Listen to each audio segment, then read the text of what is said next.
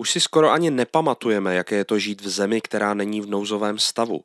Zatímco do začátku roku 2020 byl tento výjimečný instrument použit vždy na pár dnů při povodních či orkánech, od roku 2020 jsme v něm prakticky neustále. Nejprve to bylo kvůli pandemii covidu. A když ten poodešel ze scény, jsme od 4. března v nouzovém stavu kvůli uprchlické vlně z Ukrajiny.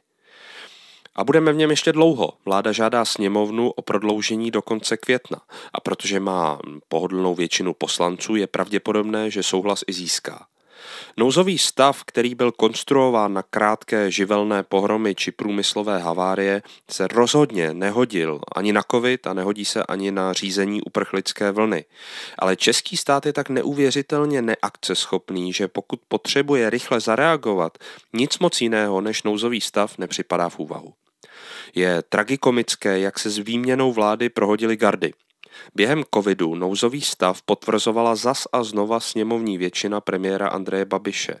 A opoziční pětka tepala vládu, co to jen šlo za porušování občanských práv.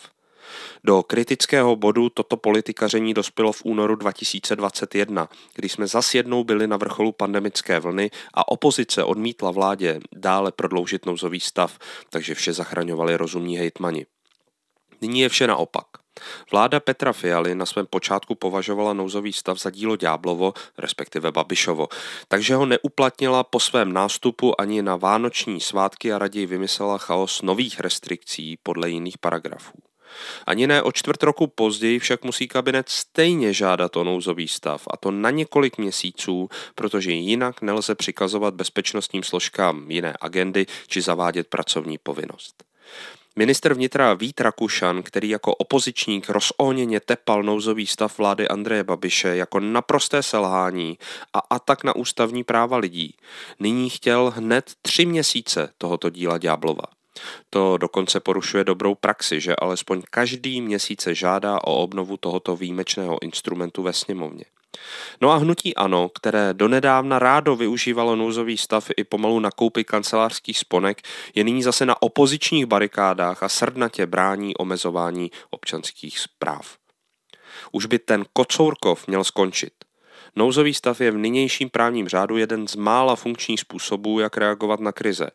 Což je ale velmi smutné. Měli bychom mít v krizové legislativě i další možnosti, než jen velmi slabý stav nebezpečí a pak hned příliš silný nouzový stav, za kterým už je jen extrémní stav ohrožení státu a katastrofický válečný stav.